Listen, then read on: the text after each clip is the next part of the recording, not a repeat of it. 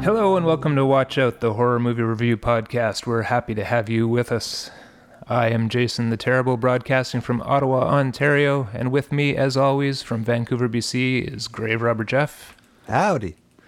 and Slice and Dice and Dave. What is going on, everybody? Now, the goal of our podcast, as you may know by now, is to provide you with spoiler free reviews and recommendations for recent fright flicks as well as horror classics. And today we have one of those horror classics, maybe in quotation marks, that we're going to do a feature review on, and that is 1982's New York Ripper by Lucio Fulci. Have you guys heard of this one before I picked it last time? Oh, is that the one we were supposed to watch? Whoops. Uh, yeah, I've heard of it, Jay, and uh, I've actually been meaning to watch it for a number of years. And so just this week, I watched it.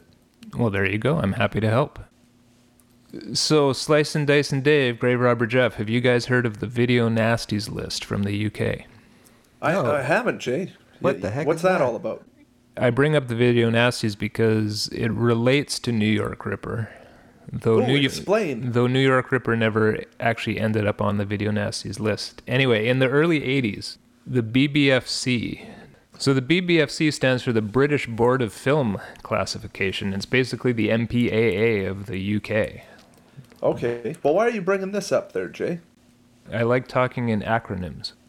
Back in the 80s, they came up with a list of, of 72 movies that were considered obscene, and that if anybody in the UK was found to be owning them, i.e., like a video rental store or, or a movie theater that happened to be showing it, they could get prosecuted and, and charged with obscenity Y- you don't say. you know this is a big censorship controversy and and it some of these films haven't been released to British audiences until you know the early 2000s when when things started to change but anyway the New York Ripper was actually banned in the UK upon its release and it it only was okayed for distribution in 2002 so what is that 20 years later Something like that, yep. now Shudder has it.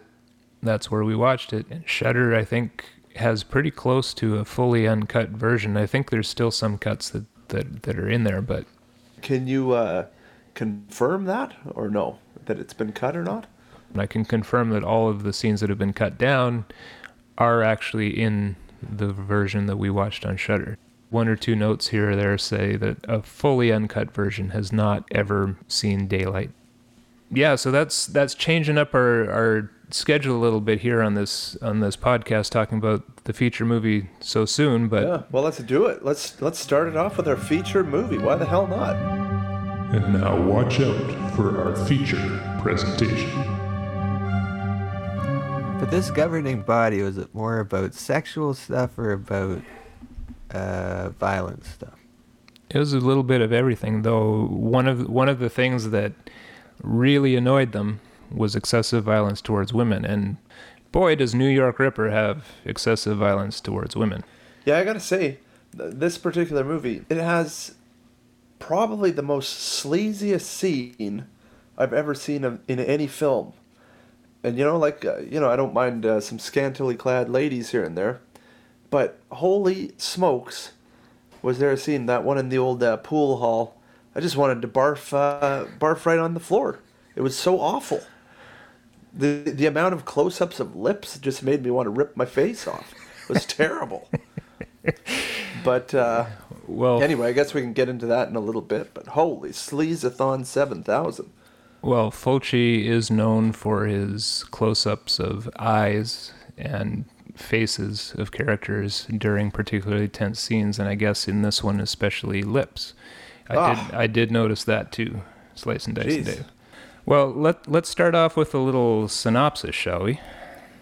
Take it away, Jason the Terrible. The synopsis coming straight from Letterboxd. A burned out New York police detective teams up with a college psychoanalyst to track down a vicious serial killer randomly stalking and killing various young women around the city. Well, you know, I guess that's kind of what's happening in this particular thing. It's there's a there's a serial killer going around and m- murdering some some young ladies in New York. What a horrible situation. Well, my first thoughts have to do with the soundtrack.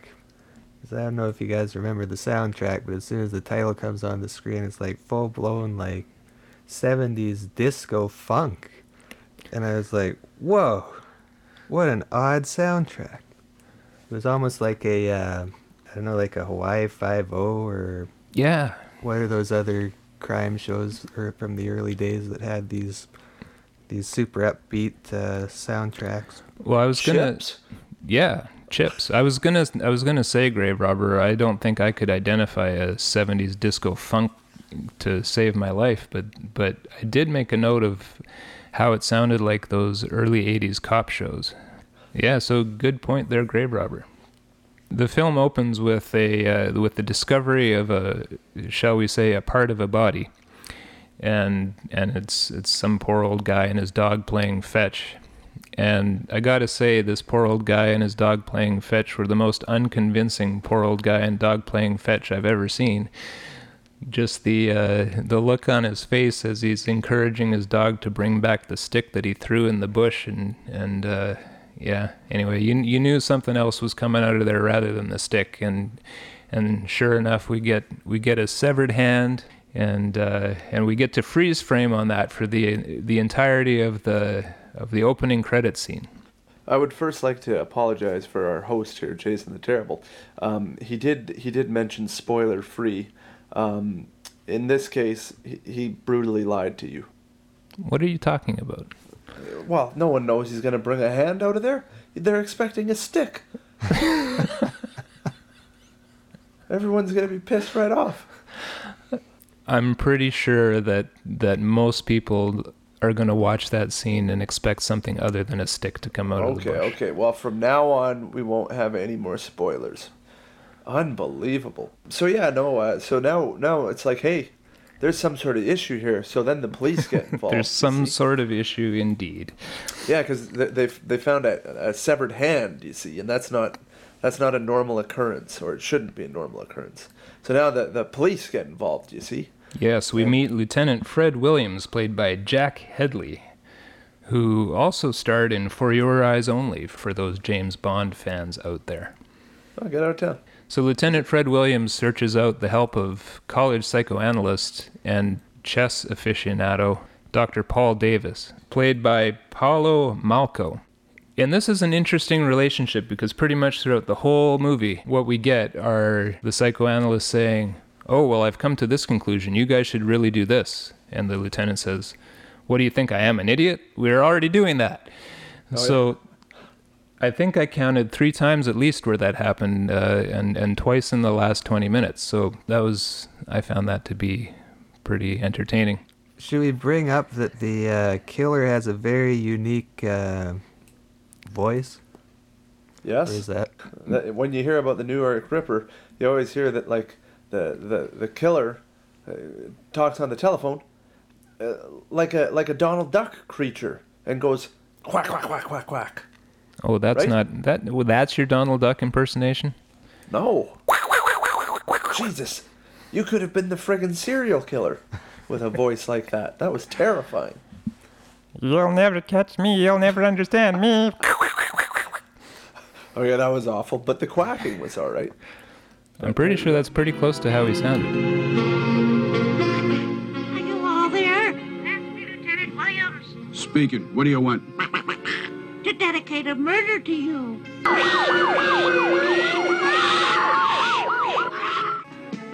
If the guy who attacked her is our friend who calls and talks like a duck, well, he's made his first big mistake. Poor dumb cop. You don't think I've been so many hours to let you pinpoint me with your stupid tracing machines, do you?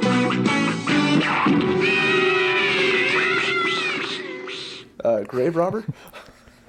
Uh, I, I can't do an impression. That's as good as I can Oh do. my god. Jeez, I think I'm just gonna stick with my quack quack quack quack quack.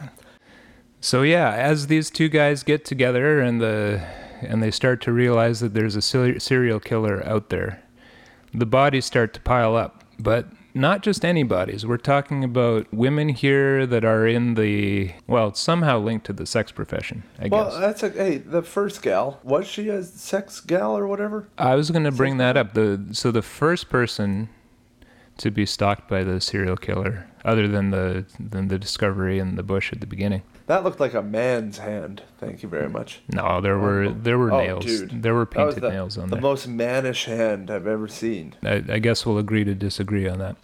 So the first person stalked by by the serial killer seems to be guilty of nothing but riding a bike in short shorts. Whoa, hold on. Actually, I guess it's because it was brought up in the show. They said that all these girls happened to be related to the sex industry. You know what I'm saying? Well, there may be backstory to her that we don't know, but. But all all that we know is that she's riding her bike down the street. She sure was. Okay, so the body the body count starts piling up. This is where things get sort of muddied for me is we're just introduced to a few more characters and we don't get a lot of background behind many of them. Well, most characters in this movie are preoccupied by sex in some way. You know, even the even the lieutenant is visiting prostitutes. And that's one of the major criticisms of this movie is just how how graphic and sexual it is and how much violence is tied to all of that. It, it Um, really, it really makes New York look like a weird place in the early '80s. Hey, this is a question. It's it's an Italian film, isn't it? it is, and- yes. Did we say it was by Lucio Fulci? Oh God, if we didn't, we should talk about it now. So the infamous Lucio Fulci, who previously directed such gore classics as Zombie 2, Don't Torture a Duckling, City of the Dead, The Beyond. He was always in the same sentence as Dario Argento, another Italian horror and suspense maestro. Throughout his career, he gained a lot of notoriety and a lot of criticism for his portrayal of of sex and violence, and and particularly his what seems to be a very sadistic streak towards women. And this movie didn't help him in that way at all. But you know, he's definitely trying to get across the grimy, dirty underbelly of New York. You know, I think that's what Times Square kind of looked like back in the early '80s. I mean, I what, what do you mean by what it looked like? Well, I mean, New York, the way it's portrayed in this film, kind of looks like Amsterdam. You know, when I think about New York in the early '80s, I think of Ghostbusters with the with the library and everything. You know, not this. Oh God, not this. Hey, have you, any of you guys been to New York or? No, I have not yet been to New York, Slice and Dice and Dave. Oh, get out of town. I, I've been. I had a lovely time. So let's just get that straight. New York is a wonderful city. I gotta say, probably my, the favorite, my favorite city I've been to. It was awesome. It's where it's like where dreams are made of, you know. And I was gonna take my wife there for her birthday this year, but with the damn COVID business and stuff, we can't leave our country. You see? No, no. What a wonderful place, you know, with the old Central Park and all the buildings and such. Throughout this movie, we get some pretty intense gore scenes, and all practical. There's obviously there's no CGI back in 1982, at least to not to the extent that we're used to.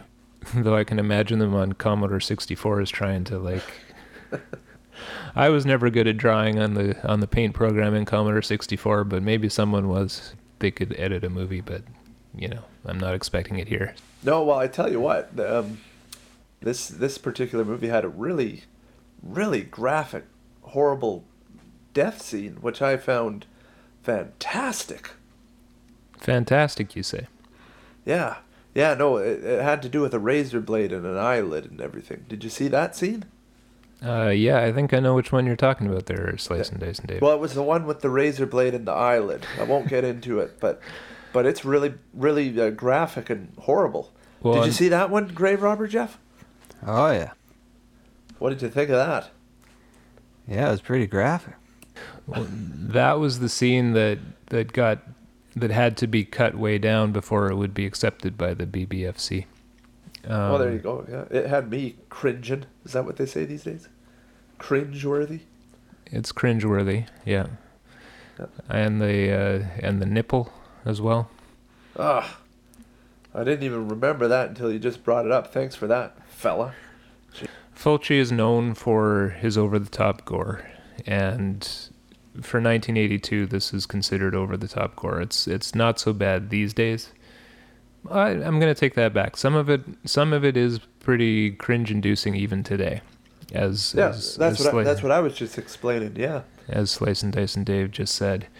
Uh, for me, any anytime anything sharp comes close to an eye, that does it for me. Now, were you guys satisfied with the storyline of it all? I was damn confused by the storyline of it all. How about you, Grave Robber? The thing that bugged me about the storyline is they spent a lot of time on a couple characters that they just completely abandoned. So it's kind of a, a weird one to follow going through because you're like, wow, that was a lot of time spent on nothing really. Yeah, that's a Um, very good point. And then you really don't meet the the important guys until like halfway through the movie. And so they have to really integrate that quickly because half the movie's over already. Yeah, there was a big chunk of movie focused on at least one gal that uh, was like, what was the point of that? I, I mentioned already that there hasn't, there wasn't a lot of character development, and what what little character development there was was was focused on characters that that we don't really care too much about. We do meet Faye Majors, played by Almanta Suska, in her first starring role, and her brother. I think it was her brother, right?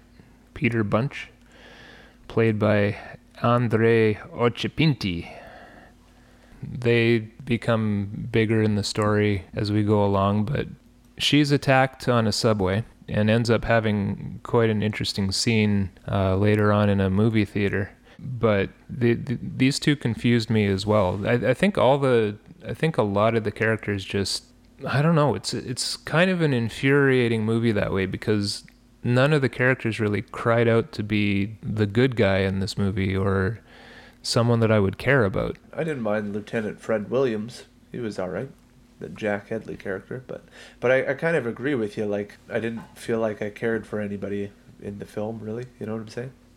I think had they introduced that lady's character earlier on, it would have been a bit better. Yeah, I agree with you.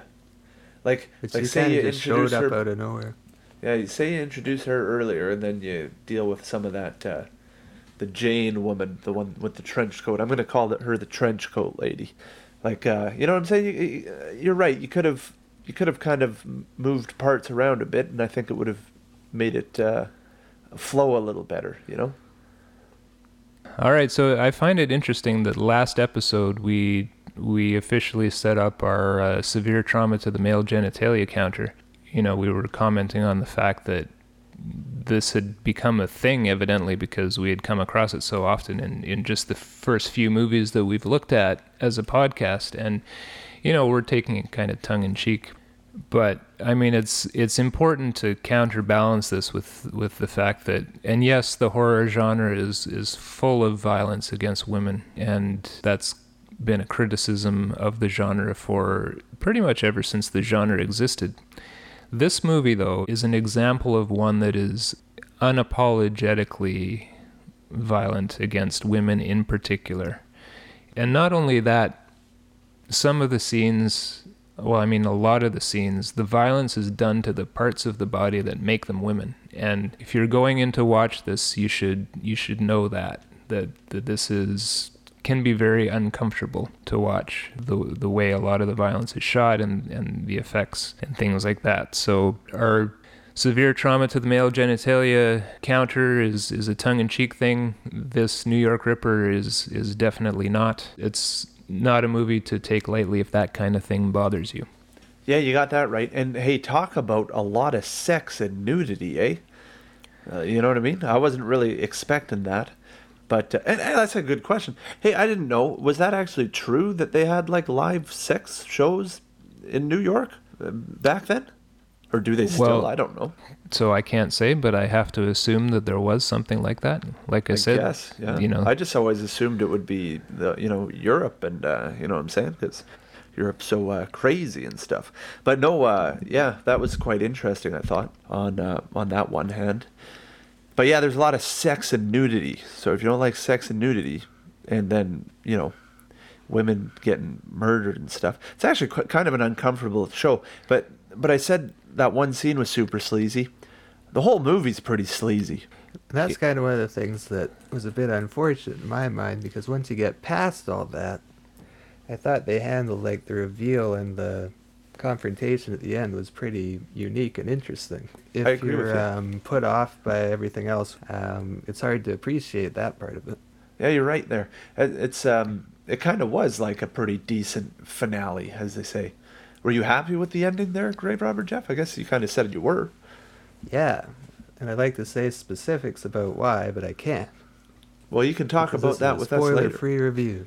It sure is. It sure is. But but we just like to bring up Jeff is very hard to please when it comes to uh, endings. So that's a, at least that's got a. This movie has that going for it, right there. Yeah, because usually there's like twists or something, and like that you can see coming. It was an interesting reveal, but but not one that satisfied me too much. In a in a spoiler-filled review, I'd have a lot of things to say about it as well. But let's just say that that the motivation behind the killer's actions didn't make a lot of sense to me, even after they explained it. Yeah. Okay. I, I I see both sides of the story here. I kind of agree with both of you. So I'm kind of in the middle. I thought it was okay, but then at the same time, it wasn't. You're right. You do you do see you- both sides of things. Are, Like are you happy with my explanation? Okay, what are three things that's that you'll take away from this movie there, uh, Jason the Terrible? Never get into somebody's empty car and write swear words on their windshield. Never have lunch alone in a pool hall. And never play fetch with your dog if you don't know what's in the bushes. well, what I'm, what I'm, uh, that's not necessarily what I'm asking. What I'm asking are what are three things? Okay, like, seriously? Not never would I do this or never would I do that. My answer is going to be the friggin' scene in the pool hall, or one of my answers, and then another one's going to be the friggin' eye cut. And then You mean which ones are going to stick with you the longest? Well, that's what I'm trying to say. Well, You better not take my my friggin' uh, sleazeball scene, I'll be pissed off. I would say the broken bottle scene was fairly traumatic. I don't know. I mean, I guess just how everybody in this movie was was just it was all about sex, right? Even the characters that were not being targeted by this killer, they're they're visiting prostitutes, they're buying gay porn from a newsstand. They're So much sex. and you could argue that this is the point that Fulci's trying to make, but you got to peel through a bunch of layers of filth and blood to to get down to the central theme of this movie, and I think you're yeah. you're asking a lot to to dig that deep. So filthy, so filthy. Hey, Grave Robber Jeff, what are you gonna take away from this flick? Yeah, I guess looking past all the sexual stuff, which I'm not going to take with me. It's not enjoyable sexual imagery, you know. Yeah, so I don't know if I toned out that or tuned out that stuff or what, but I thought that the Donald Duck voice, for example, it was just so ridiculous. Well, would you say that this was a good filmmaking decision to have the voice be Donald Duck's voice? It was almost like a like a way to draw the attention away from the explicit details, like having this out of left field almost comedy element to it. Sort of had a weird balance, I guess. Well, and I think what they're intending is that it does tie into the resolution of the plot as well. But when a hand juts out of the curtain and and it's the woman screaming and and the Donald Duck voice going, it's it's definitely not something that we I've ever seen. When I when I hear people bring up this movie before I've watched it, they always brought up like the Donald Duck serial killer. And I was all like, "What the hell are you guys talking about?" Well, now I know. So did you know that one of the writers, and, and actually Fulci is listed as one of the writers as well, but um, one of the writers by the name of Gianfranco Clerici was one of the writers on Cannibal Holocaust, which was also on the Video Nasties list and is a very notorious cannibal movie. Have you you guys must have heard of that one? Uh yes, I've seen Cannibal Holocaust. I sure have. I didn't realize he was. Um, what did you say? He was the writer of that, or Not Fulci, but Gianfranco Clerici, who Oh, was one of the co-writers of this movie. oh, I gotcha. All right, well, before we get into our rating segments on this movie, I have trivia. Oh God, no! All right, trivia question number one. Like I mentioned at the beginning, New York Ripper is often associated with the Video Nasties list, but was not actually on the Video Nasties list. It was just banned in the UK. And it was actually exported back to Italy so that it wouldn't get people prosecuted.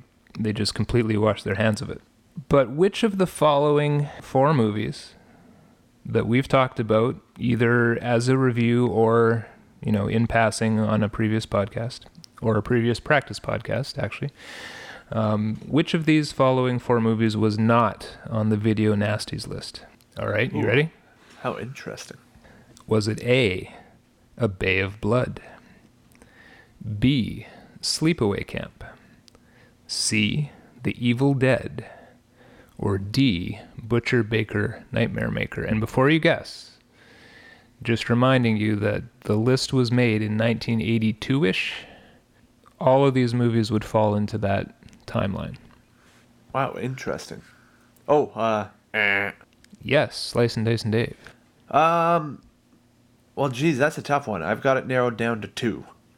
I'm gonna take a flying guess, and I'm gonna say Butcher Baker Nightmare Maker. You are incorrect. Son of a bitch. Butcher Baker Nightmare Maker was one of the movies on the Video Nasties list. It was it was on the the list that was never successfully prosecuted, but it was on the initial Video Nasties list. All right, Grave Robber Jeff, care to give it a shot? That's interesting that Butcher Baker was on the list. It was. Would you have guessed that as well? Probably, yeah. Ah, son of a. See, that's not Let's fair. I should have let you go first. Yeah, The Bay sometimes of you Blood, The Evil Dead, and what was the other one? sleepaway camp. Sleepaway Camp. You are correct, Grave Oh. Robber Jeff. Oh, I knew it was one or the other, but I was I was thinking maybe because of that last scene, that was a little too much. You know what I'm saying? So just to fill you in here, The Evil Dead was also a movie that was on the list but was not successfully prosecuted. So it was not it was not found to be profane or obscene. But Hey, do you know what's funny? I just got a um, a version of The Evil Dead in the mail on Blu-ray, and I got the version from where the hell did I get it from? I don't know, out in Europe somewhere. And uh, so it had some behind the scenes stuff, and I watched the behind the scenes, and they talked about that. They talked that uh, it wasn't allowed in the UK or whatnot. So there you go. I'll be damned. there you go. And just to finish up, A Bay of Blood was, at least in this small sample size, was the one movie that was successfully prosecuted. Oh wow! it was ruled to be obscene and profane and, and all of those things. All right, so that's trivia question number one. Whoa, and all you guys are worried about your, your freedom of speech and stuff today? Well, try living in 1982 England, huh? Come on now. Yeah, didn't they have like sword fights and like beheadings and stuff? Yeah, and, and like they, they had catapults and cows and such. And buckets of boiling oil that they'd pour down on you if you if you had a copy of uh, A Bay of Blood, Yeah, yeah, and then they'd throw some chicken feathers on you, wouldn't they? something like that. All right, question number two, numero dos. Lucio Fulci directed Zombie, also known as Zombie 2, because another well known zombie movie was released in Italy under the name Zombie. Which movie was released in Italy under the name Zombie? Is it A. Night of the Living Dead, B. Dawn of the Dead, C. Shockwaves, or D. City of the Living Dead? Bang. Hey, Grave Robber Jeff. I'll go B. Night of the Living Dead. Well, actually, uh, Night in the Living Dead was number A, Dawn of the Dead was number B. So which one do you go? B. Dawn of the Dead. You are correct, Grave Robber. Jeff. I, I'm my on my a roll. my uh, what do you call it? My strategy failed me this time around. Well, you were always going to go with C? No, I was gonna let him guess wrong, and then I was gonna guess B. Because that was a bad strategy this time. Oh well. So, Grave Robber Jeff, did you know that or did you guess? Oh, that was a guess. Oh, that was a pretty good guess, especially when you said uh, B, Night of the Living Dead. I thought you were totally going to go with Night of the Living Dead. Yeah, that was No, kind I, of I had if you ask decided on B, and I was gonna go with whatever B was. All right, trivia question number three. Can Grave Robber Jeff do a clean sweep for the first time ever. All right, bear with me. I've got a little exposition to start this one off on. Oh, for God's sakes. Film studies has a term for film as language called semiotics, which says that images or sequences of images can be used to speak to audiences. A perfect example is a shot of the Empire State Building to communicate that a film is set in New York, for example. Now, in this movie, in the first five minutes, we see the Statue of Liberty, the Staten Island Ferry, the World Trade Center, and a bunch of yellow cabs. However, the first scene we see is a shot of one of New York's bridges. Which bridge is it? Is it A, the Brooklyn Bridge, B, the Manhattan Bridge, C, the Williamsburg Bridge, or D, the Queensboro Bridge? Man. Slice and Dice and Dave. The Brooklyn Bridge. You are correct, Slice and Dave, Yeah. Do you know how I knew that, you freaks? because you've been there before. I walked over that ass sucking bridge, so I knew all about it. Thank you very much. Well, there you go. Were all those other ones actual bridges in New York? Yeah, as far as Google tells me. Ah. Brooklyn Bridge. Yeah. I didn't get swept. Now, now we're on to our final thoughts and ratings, everybody. All right, we talked about all the graphic gore and all the graphic sex and nudity and violence. All right, so Grave Robber Jeff, with your newfangled gore ratings, what would you give New York Ripper? Yeah, these categories really tie into knots. I was gonna give it a moderate, and then the eyeball scene kind of ups it, and so it's like between moderate and severe, but it's not quite severe. So it's, it's not m- quite moderate. It's moderately severe. Yeah, yeah. I guess you got to add another uh, notch on the old uh, meter there. You know what I'm saying? Yeah, want- so that means we can also have a m- mildly moderate. And a severely over the top. Yep. oh yeah. Anyways, so there, there you have it. We're still working out the, the, the, the bugs in our in our system here. Yeah, it, it gets extra gore points for being so mean about it. There's not much fun going on in this movie. Well, I'll tell you what, there wasn't much gore in this film, but the gore that there was was pretty pretty intense, you know. So I'd have to give it a six and a half out of ten, because uh, one of the scenes was pretty freaking nasty. And the the acting of the actresses in those scenes was unsettling too. You know, there's a lot of screaming and it played out very realistically how how something like this would would look and that when you're talking about movie violence a lot of the time it's sensationalized and and this was just more dark and gritty and real. All right, so scare factor. I'm trying to remember uh, was I was I scared during this movie at all? And I'm coming up blank. So help me out, guys. Were you scared? I sure as heck wasn't. Once again, I kind of thought of it as more of a crime drama CSI type thing. Yeah, we're getting a lot of those these days, aren't we? Yeah, I, I mean, I wouldn't say it was scary. There was a couple suspenseful scenes, like the gal in the trench coat uh, in the hallway and stuff, and Yeah, but that was that was another example of like the the victim trying to get away and can't open a door for the life of her, you know? Like the exit doors are locked for some reason. yeah, like the friggin', uh, you know, the emergency exit doors. You can't get out. I was like, come on, really? Yeah, there were a couple of I mean there's a suspenseful scene involving a chase out of the subway and and the and the scene that follows up on that in the movie theater is probably the closest you get to to being a little scared, but Yeah, not not really a scary movie, is it? no. Oh, it's like all the other scary scenes were offset by the quacking, which.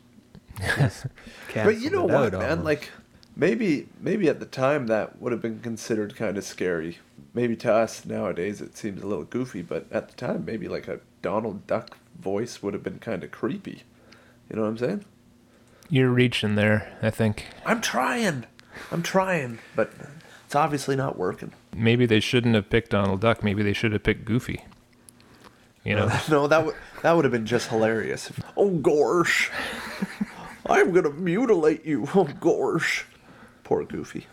Well, basically, I'm gonna give it a good fat one and a half out of ten for the scary factors. That's that doesn't seem very scary at all. No, no, it really wasn't. So let's move on now. Slice, and you know what's coming next. Well, I guess we move on to the uh, the old hoots and such category.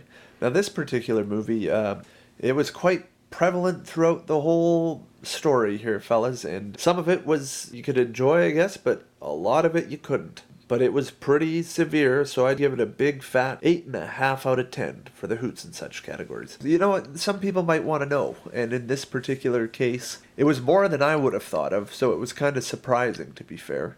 So, so now you'll know. If you watch this movie, you're going to get a lot of it. The point of this movie is not to make you feel particularly good about it. So just be aware of that. Yeah, you got that right. Grave Robber Jeff, do we have a disturbometer reading on this one? Oh, it's time for the disturbometer. Yes, so I think we've sorted out that we should have categories of disturbedness as well, because numbers are numbers are just numbers. Is that a word? I don't know. Disturbedness? I have It no is idea. now. I'm not an English major. So let's say it could be not at all, mildly disturbing, or very disturbing. And for this movie, I'd say it's very disturbing. I think you've made your job easy on yourself, limiting it to three categories like that. know Yeah, I'll have that's to come up with another one. Yeah, that seems a little a little uh, get out jail free card.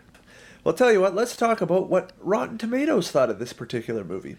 Uh, the tomato meter, which seems to be the uh, out of a whopping seven reviews, only fourteen percent were positive. Uh, now, for the audience score, twenty five hundred ratings, fifty four percent positive. So it didn't seem very well received at all. So we're going to go into our final ratings then. Take it away, Jason the Terrible. All right. Well, as a as a horror movie and as a movie that is trying to disturb you, I think it's successful. For that, I'm going to give it a rating of a six out of ten. I'm also on board with the six out of ten. I thought the uh, mystery reveal aspect was uh, was good, but a lot of it was over the top. Not really a rewatching movie for me. All right. Thank you, Grave Robber Jeff. Slice and Dice and Dave. Are you going to go with something other than a six to Um, avoid our first six six six movie? Oh my God. Um, well, now the pressure's on. Everyone's gonna be pissed off at me, but I'm gonna give it a five and a half. I'm sorry. I, but um, the the thing is, like, I liked some of the stuff. I actually liked the Donald Duck voice, and I liked, you know, the Faye scene that was all like an acid kind of trip business nightmarish thing. So there was stuff I kind of liked about it. Uh, some of the characters liked. You know what? The more I think about it, I'm gonna give it a goddamn six out of ten, fellas. Just like you guys. We got our first six six six. Ring the bell. There you go. No, I guess we uh, could play the Iron Maiden song, "The Number of the Beast." Oh yeah, we'd probably have to give royalties though. Six six six. How about that?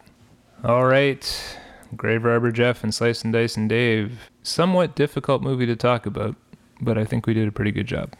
You know what? I didn't find it very hard to talk about. I'm I'm glad you picked it because, like I said, I've been wanting to see it, and uh, it was a kind of kind of crazy film. That's for sure. Yeah, I don't think it's the kind of movie that would be made today. It's definitely definitely of its time. Back, you know, you you think about it, the '80s, 1982 was right in the middle of the the heyday for slasher movies, right? This was a very realistic and gritty take on on that. But again, I, my biggest problem is that it's so mean spirited. I can't really say it was an enjoyable movie to watch. No. All right, well, I think we should get into our individual segments now, and we're going to start with Jason DVD Dungeon. for this episode's edition of the DVD Dungeon. You know, in full confession mode, I watched this a few months ago, so it's not not fresh off the top of my head. But I got to tell you, I can actually remember most of this movie. A lot of the scenes really stuck with me, and I really enjoyed it. It's a movie that takes place on Christmas. It's about a woman who gets stuck in a parking garage with a with a creepy maniac. This is P2 from 2007. Have you guys heard of P2 from 2007? Um, yes, actually. Someone, some one. I think the main actress I'm familiar with. I can't remember who it is. The main actress is Rachel Nichols. Nichols. Yeah, from Continuum. I worked on that show back in the day. I did not know her from Continuum, but I knew her from G.I. Joe Rise of Cobra. She played Scarlett. She was also Lisa in the Amityville Horror remake and Gaila in Star Trek, and a couple of Bon Jovi music videos. Oh, you got to be kidding me. Yeah, I'm to back up and I'm to read the synopsis here. Angela, played by Rachel Nichols, a corporate climber, gets stuck working late on Christmas Eve and finds herself the target of an unhinged security guard. With no help in sight, the woman must overcome physical and psychological challenges to survive. And I gotta say, this one's, now that I think about it, and this is unintentional, but it's kind of a nice counterpoint to the New York Ripper because this is the story of a woman that is fighting back, going kind of punch for punch with, with this unhinged security guard who is played by Wes Bentley. So you might remember Wes Bentley from such movies as American Beauty, going way back there, Soul Survivors, The Hunger Games, and Final Girl. So yeah, it's a pretty simple storyline, and it, it's pretty ingenious. In this huge office tower, she she go, heads down to her, her car after hours to, to head out to her family's place for Christmas she ends up getting captured by this security guard, and this guard has set things up so that this situation happens. And Wes Bentley is pretty convincing as someone that has some mental problems here, and his performance goes from being kind of sweet and helpful to being kind of weird and freaky to being downright psychotic. And you wouldn't think that a movie that's set in one location, like a parking garage, would give you much opportunities for for different dramatic scenes and things like that. But this this movie actually did keep me on the edge of my seat. I did find it to be very intelligent with a lot of the uh, situations that the characters were put in. I found the acting to be very good. I think the reception for this movie has been a bit harsh. I mean, it had a budget of $8 million and worldwide it made back 7.7 million. So it didn't perform very well. Maybe it was an expectation thing. I don't know. I went in not knowing what to expect, not having many expectations whatsoever, and I and I found it to be actually quite a quite an enjoyable, tense and scary ride. So you guys know with me that what I really don't like are people doing stupid things in a You you bring that up every week there, Jason the Terrible. Yep. Yeah, exactly. And you know this this one did not. And granted, it's been a, a, little while since I saw it, but I do not remember being frustrated by any of the decisions. I remember I remember the sense of suspense that came from some of these situations, and it was done really well. You wouldn't think with a movie that was essentially two characters that there would be much opportunity for gore, but they do find a way to work in some pretty convincing gore. And something I should mention when talking about the gore is that the producer of this movie is Alexander Aja, who is well known in horror circles. He's uh, the director of High Tension. He's the director of the Hills Have Eyes remake, as well as Piranha 3D, and this year's 2021's Oxygen, which I've heard some good things about. P2 was directed by Franck Khalfoun, who went on to direct the Maniac remake starring Elijah Wood. So, yeah, there was some definite horror cred in the production team. Last thing from a technical perspective, it was actually filmed in Toronto, Ontario, so another Canadian based movie. Yeah, I really like this one. I would probably give it a solid 7.5 out of 10. Wow. And I would encourage you to check it out. Well, I might just have to. I've seen it on a bunch of the streaming services, but I haven't quite seen it just yet. But I tell you what, I didn't. I wasn't aware that Wes Bentley was in it, and uh, and and I'm a pretty big fan of his. You know what I mean? American Beauty being one of my favorite movies. Yep. But uh, he was in American Horror Story, uh, the series. A few of those seasons I really liked, and um, yeah, it looks like he's he's in Yellowstone, which I haven't seen yet, but everyone's friggin' going gaga goo goo over. Is that what they say? Going gaga goo goo over? I think that is what the kids are saying these days. Yeah. Anyway, apparently that's supposed to be pretty good. Not a horror by any means, but uh, yeah. Well, there you go. Wes Bentley. Should we move on to our next segment? Ooh, what's our next segment? Our next segment is Grave Robber Jeff's Fresh Dig. Oh, hey. So, for my fresh dig this week, I went the anthology route because I really like the anthology. Uh, so, this one is from 1993 called Body Bags. And so, this is a three three part anthology, about 30 ish minutes each. I like these kind because if the first one kind of sucks, you still got a couple more to go through and and you, you pretty much have three chances to to be entertained so it's kind of neat so this is kind of a interesting thing i didn't know about when i picked it is it's almost like a who's who of horror directors in this thing so john carpenter who we all know did uh, halloween is actually the the morgue guy who, who's telling the the stories Uh, so each anthology usually has a storyteller so it's kind of neat seeing him as in the actual show. Uh, so he does two of them. And so the third one is directed by Tobe Hooper, who of course we all know did Texas Chainsaw Massacre. So that's quite, and Lifeforce there, Grave Robber Jeff. he did Lifeforce. I didn't. realize Yeah. that. Jesus Christ, why do you think I love Tobe Hooper so much? Well, get out of town. you just stole Slison's catchphrase. You say get out of town. Yeah, I, I, I- maybe I do. I probably do. Yeah, no, hey, uh, we're helping each other out here there, Grave Robber Jeff. That's why we're here. Ah, yes, very good.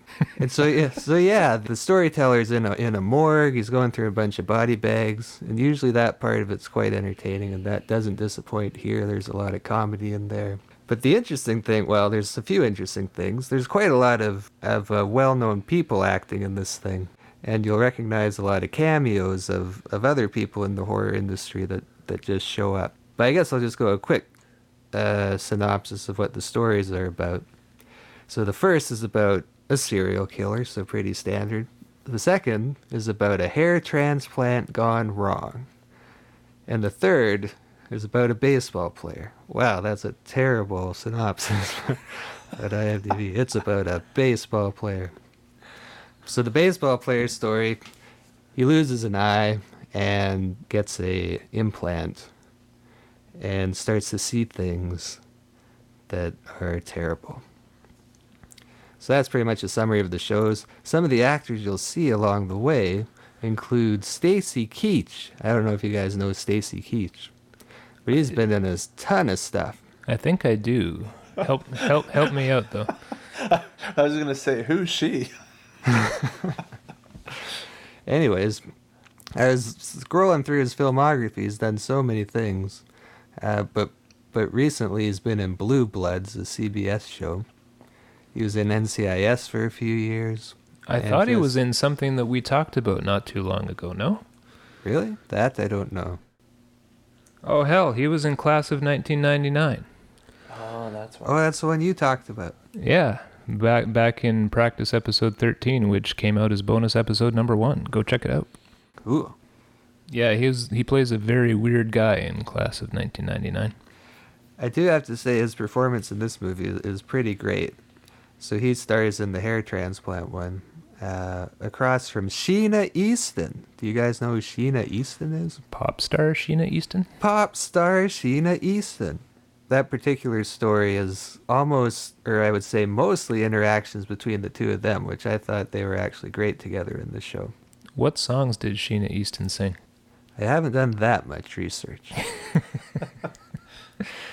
I was just throwing that out there because I didn't think you'd know the answer to that question. But oh yeah, this movie's from 1993, so that's the uh, era we're talking about here. And so in the third one, you've got Luke Skywalker himself, Mark Hamill. I knew Mark Hamill more from Wing Commander, the video game.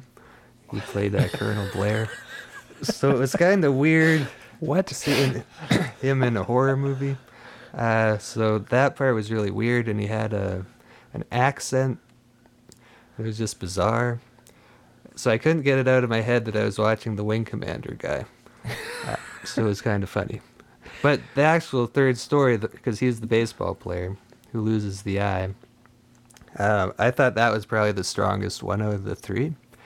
And yeah, it was just weird that he was in there. I think I would have liked it better if he was not.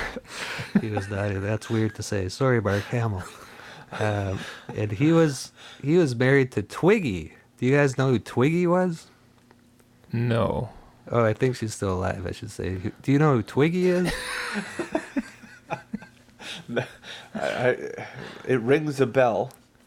So Twiggy was like a very famous model from the 1960s. Ah, yeah. She was like the first one who's kind of popularized the the thin model look, hence the name Twiggy. Oh, I see. Did she also popularize the the using one name for your name? Maybe, maybe indeed. Yeah, geez, Jeff. There's there's a slews list of famous people in this movie. A slews list. Even even Robert Carradine of Revenge of the Nerds fame uh, shows oh, up. yeah. Out of town, eh? So it's likely you'll you'll recognize almost everybody if you um, were alive in that era. And yeah, so after seeing the names of of the horror directors behind it, I thought, wow, that's probably going to be pretty good. And it was just okay for me. I think the the first one was was lacking something, but it's the second and third ones I think were, were worth watching. I think the third one had the most gore in it. The other two weren't that gory. It's hard to talk about three at once. It's almost like you have to mini review each one, but so yeah, I guess the the Tobe Hooper's episode, the one about the baseball player, I thought was was the strongest. But overall, if you like the Creepshow movies, if you like Tales from the Crypt, I think you'll enjoy this one because of all the well, because A, it's always neat getting like little snippets from from these guys to see what they they do in that sort of uh, setup. And B, there's a lot of cameos, and so anytime someone pops in, you're like, oh, I know that guy. But if you're a fan of the anthologies, like Creepshow, Tales from the Crypt, I think you'll enjoy this one. Thanks, Grave Robber. Would you say that there's more like is this definitely horror comedy or is it Well, the storytelling's definitely all comedy, uh, which is a very enjoyable part of it. But the the first one definitely not a comedy. Second one would be leaning towards comedy, and third one is not a comedy. So overall, it, it's definitely not a horror comedy. Okay, interesting. If you go by percentages, then two thirds versus one third. That's that's some good percentages. All right. Thank you, Grave Robber, for that fresh dig. All right, guys, here's a watch out. First, we're going to do an email segment. What the hell? We have an email? Well, we do have an email. You can get in touch with us at watchouthorror at gmail.com. All right, so this one comes in from regular listener to the podcast, Ben in Texas. Hey, Ben in Texas. Oh, he's. I guess he can't respond, can he? No. He's pretty far away. I don't think he can hear me right now. Anyway, so he says, really enjoying the podcast. This is a guy that listens to a lot of podcasts, by the way. Oh, right on. Um, he says, I'm sad it's not named Hoots and Such, though. LOL. then he says, No, I really like it. I listen to a lot of podcasts and I'm really picky. If it doesn't sound pro or if it's edited poorly, I can't do it. Yours is really well organized, fun, and a joy to listen to. I like the segments and I find the concepts interesting. The check is in the mail there, Ben. Thank you. Thanks, Ben. Um, it sounds like you like it more than we do. Going through a D- he continues, going through a DVD backlog and digging through Tubi are two things a lot of horror fans can understand. Also, Dave may want to be careful about digging so deep into his scream sack. No one wants to rip their scream sack. That's pretty good. Yeah, remember last time you ripped your sack? You were out of commission for a month.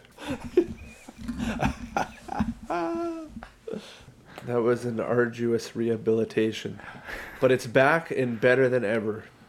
All right, Ben from Texas, thanks for the thanks for the message. We appreciate it.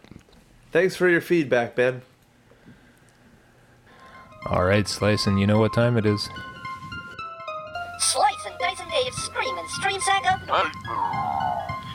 Thank you, everyone. Welcome to this week's Scream Sack choice from the Scream Sack.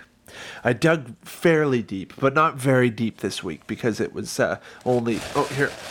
Here, I'm reaching. I, I got it here. Uh, from 2016.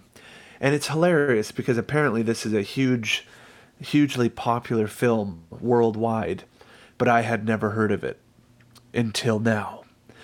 Train to Busan, a South Korean film about zombies on a train to Busan.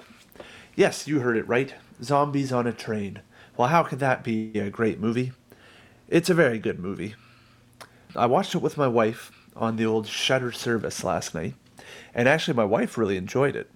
There's lots. Uh, I don't know. Do you guys do you guys like zombie flicks and stuff? I enjoy a good zombie flick. I was gonna say, if you're a zombie guy, this is a must watch because if you look at the old Shudder reviews, all like I'd say ninety percent of them are five out of five, and uh, if if you go to the old uh, Tomato meter, which is critic reviews, it's ninety four percent, man, and then ten thousand ratings of the audience score is eighty nine percent. So it's hugely popular and well received. Um, it comes in at a running time of one hour and fifty eight minutes. So for the synopsis here, uh, martial law is declared when a mysterious viral outbreak pushes Korea into a state of emergency. Those on an express train to Busan, a city that has successfully fended off the viral outbreak, must fight for their own survival. Yeah, so I mean, you get to you get to like some of the characters. You don't get too much backstory of what actually happens, but you, you get a lot of good character development off the hop. Uh, there's a dad that is taking care of his daughter, and daughter wants to go and see her uh, mom in Busan. So uh, what does the dad do? He says, "Okay, well I'll take you to your friggin' mom in Busan." Well, on the trip, unfortunately, one of these zombie type creatures gets on board, and all heck breaks loose. There's lots to like about it. It's more of the vein of uh, World War Z, Z or 28 Days Later, so the more faster, violenter zombies, uh, as opposed to, say, you know, Walking Dead or the Night of the Living Dead, where they're slow and plodding. Now, one thing that just drives me insane about this movie is their like lack of urgency at times.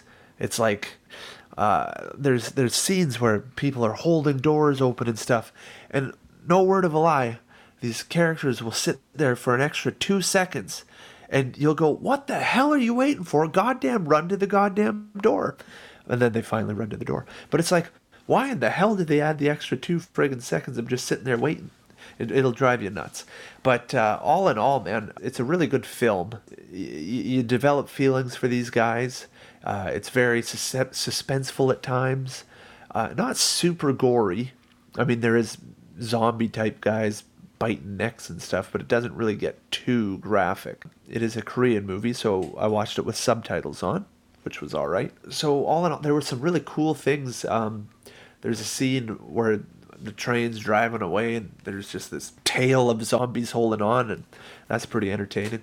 All in all, it was a pretty entertaining flick, and it had me uh, riveted the whole time, the whole two hours. Uh, directed by Yeon Sang-ho, uh, who prior to that had not directed a full action film, but he has since directed a sequel to this in 2020 called Peninsula.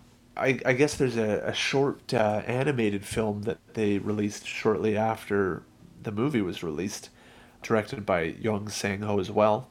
And I guess it just shows you more of what uh, the pre movie business of what happened. I haven't seen it myself, but that might be something you want to look into. Yeah, and so for a South Korean movie, it grossed worldwide, as of today, just about $93 million. So it, it's quite a successful film, and it's, I believe, around six.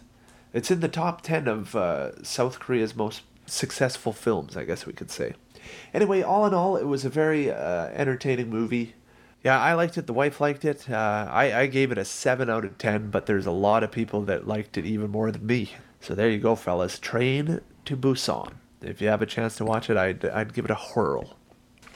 All right, Slice and Dice and Dave, that was a solid pick. And you too, Grave Robber. I think I got two more movies I got to watch. All right, and that brings us to the end of another episode of Watch Out Horror Movie Reviews. I want to thank all you listeners for hanging with us and continuing to support our podcast. We really appreciate it. And I want to thank Slice and Dice and Dave and Grave Robber Jeff, as well as always, for bringing it again this week. Hey, thanks a lot, Jason the Terrible. Hey, don't forget about our email if you want to get a hold of us. Well, thank you, Slicin. I was just about to say you can get in touch with us at watchouthorror at gmail.com. You can follow us on Twitter at watchouthorror, or you can follow us on Instagram. This is brand new at watchouthorrorcast. Slice and Dice and Dave, are you picking our next movie? Okay, so this one this one's directed by Mario Bava's son, Lamberto Bava, from 1985. Demons. Ooh, is that on Shudder? Sure is, pal. And we're gonna watch it this week. All right, thanks, Slice, and I'm looking forward to watching that one for sure. So until next time, and there will be a next time, be safe, treat each other well, and go watch some horror movies. There you go. That's the stuff.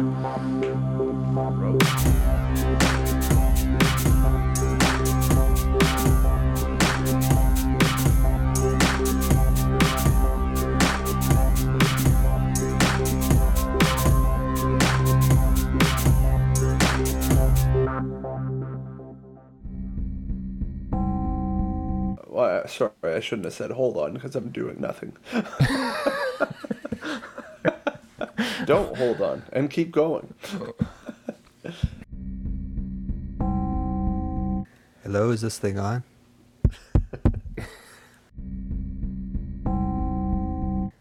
So this is in reference to episode three here. He says Sam Raimi refers to the Evil Dead movies as splat stick if the other guys force you to retire Gormity.